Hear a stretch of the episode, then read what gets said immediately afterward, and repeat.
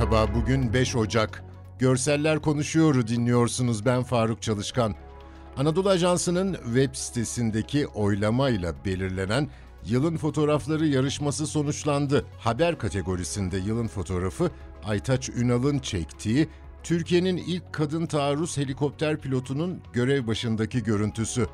Emniyet Havacılık Daire Başkanlığı'nda görev yapan 28 yaşındaki pilot komiser yardımcısı Özge Karabulut, kokpitin içinde cepheden çekilmiş.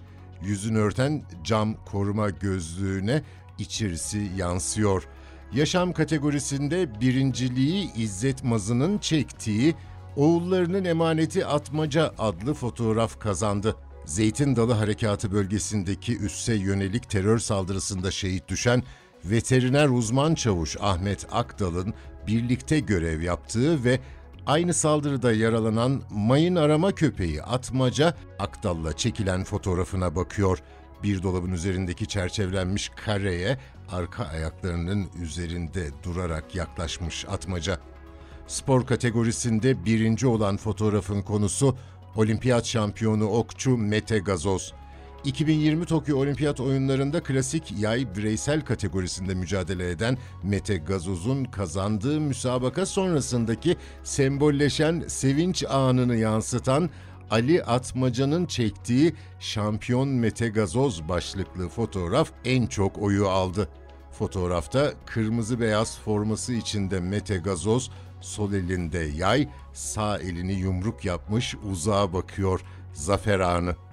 Bosna Hersek'te ölümlerin yaklaşık yüzde yirmisi hava kirliliğinden kaynaklanıyor. Elman Omiç'in çektiği fotoğraflardan birinde Saraybosna'nın yüksekten görüntüsü var. Uluslararası kuruluşları barındıran yüksek ve geniş gökdelen fotoğrafın odağında arkada tek katlı iki katlı evlerin dağıldığı vadi ve sırtlar. Malum Saraybosna dağlarla çevrili ama fotoğrafın üzüntü veren kısmı hiç aydınlık, net olmaması.